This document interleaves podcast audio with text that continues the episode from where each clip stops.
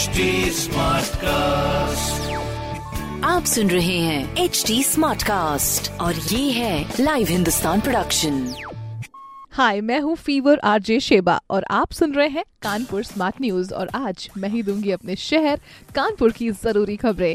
तो सबसे पहली खबर ये है कि ट्रेड यूनियंस की तरफ़ से जो दो दिन की जो हड़ताल है स्ट्राइक है, वो आज से शुरू हो गई है। ये ओवरऑल इंडिया लेवल की स्ट्राइक है, जिसकी तैयारियाँ काफ़ी कुछ दिनों से चल रही थी। ये इंडस्ट्रियल एरियाज़ में काम करने वाले जितने भी लेबर्स हैं वर्कर्स हैं उनसे स्ट्राइक को सक्सेसफुल करने के लिए हेल्प भी मांगी है। अगर उनकी कुछ ज़रूरी मांगे पूरी नहीं करी गई इन दो दिनों के स्ट्राइक्स में तो इस हड़ताल को जारी रखने की चेतावनी दी गई है। इसी के साथ में निजीकरण का जो विरोध करते हुए कुछ बैंक्स भी आज से दो दिन में बंद रहेंगे और कुछ बीमा कंपनीज़ भी हड़ताल पे जा रही है। तो इस हड़ताल से देखते हैं किसको किसको फ़ायदा मिलता है कि काफ़ी सोच समझने के बाद ये डिसीज़न लिया जाता है। और इसी के साथ अब हम बढ़ते हैं अगली खबर की ओर। तो अगली खबर यह की पीपीएन कॉलेज में एक सेमिनार हुआ, जिसमें स्पेशली महिलाओं के लिए एक बहुत ही बढ़िया खबर आई है।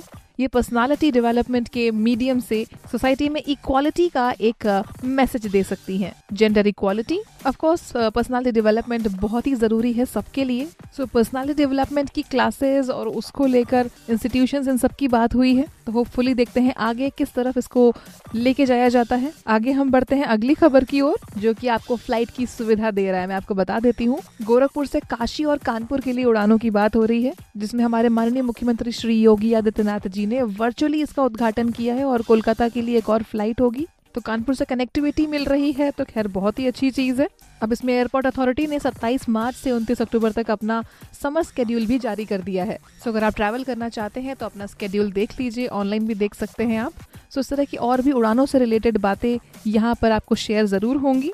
मगर लैंडिंग से रिलेटेड बात मैं ज़रूर कर लेती हूँ आपसे, क्योंकि अगली खबर है लैंडिंग को लेकर। कानपुर की जो चकेरी एयरपोर्ट है, उसमें विमान की सुरक्षा लैंडिंग के लिए इंस्ट्रूमेंट लैंडिंग सिस्टम का जो टेस्ट है, वो सक्सेसफुल हो चुका है। बहुत सारे इसके मेजर्स हैं, जिसमें इसको नापा जाएगा और उसके बाद में इसकी रिपोर्ट ऊपर भेजी जाएगी।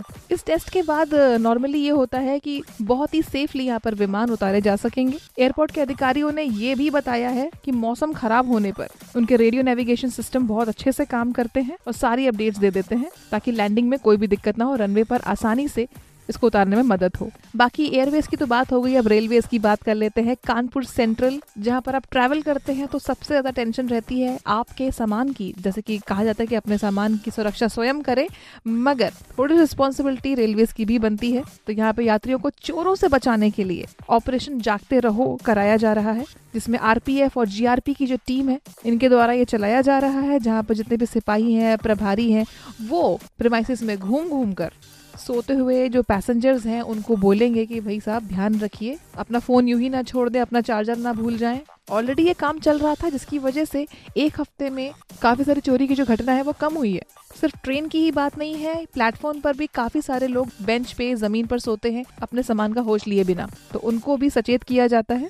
मोबाइल चार्जिंग पॉइंट से भी मोबाइल गायब होने की काफ़ी शिकायतें दर्ज हुई तो उस पर भी ध्यान दिया जा रहा है। वहाँ पर भी अलग ड्यूटी लगा दी गई है पुलिस वालों की तो इस तरह से सुरक्षा देखी जा रही है। और यात्रियों को सिर्फ़ चोरों से बचाने के लिए नहीं, वहाँ पर जो बंदरों का आतंक है, उससे भी बचने के लिए काफ़ी सारे उपाय रेलवेज कर रही थी। तो कानपुर के रेलवे स्टेशन पर लंगूर के पोस्टर लगाए गए थे ये बंदरों को भगाने के लिए, जनता से दूर रखने के लिए प्लेटफॉर्म से और ट्रेन से दूर रखने के लिए, ताकि उन्हें भी कोई नुकसान ना हो, इसलिए किया गया था। इन लंगूरों का जो कटआउट लगाया गया था पेपर का, इस पर लाइट पड़ते ही इस पे शेडोज नज़र आने लगेंगे और बंदरों की आवाज़ आने लगेगी, जिससे जो कटखने बंदर हैं, ये डर कर दूर रहेंगे और बाहर रहेंगे। इसको प्लेटफॉर्म नंबर एक पर लगाया गया था और छह पर लगाया गया था। ये एक डेमो था जो कि कुछ कुछ तरीके से सक्सेसफुल हुआ भी। और इसी के साथ में अगली खबर में और बताना चाहूँगी। कानपुर में पेट्रोल, डीजल के प्राइसेस बता देती हूँ, जिसमें निरंतर उछाल जारी है। आम जनता पर इसका असर बहुत ज़्यादा दिखाई पड़ रहा है। लास्ट ट्यूसडे से बढ़ना शुरू हुआ था और आज की तारीख तक भी इसको बढ़ते हुए देखा गया है, जिसमें तीस पैसे पेट्रोल और सत्ताईस पैसे डीजल में बढ़े हैं। और ये अभी छठी बार हुआ है कि पेट्रोल, डीजल के प्राइस बढ़े हैं। और अभी अगर हम स्पीड पेट्रोल की बात करें तो वो एक सौ के करीब हो चुका है। सो अब जनता को ये सोचना है कि किस तरह से पेट्रोल, डीजल बचाया जा सके। सोच समझ के खर्च करना पड़ेगा। फ़िलहाल इस तरह की खबरों के लिए पढ़ते रहिए हिंदुस्तान अखबार। कोई सवाल हो तो ज़रूर पूछिए फेसबुक इंस्टाग्राम और ट्विटर पर।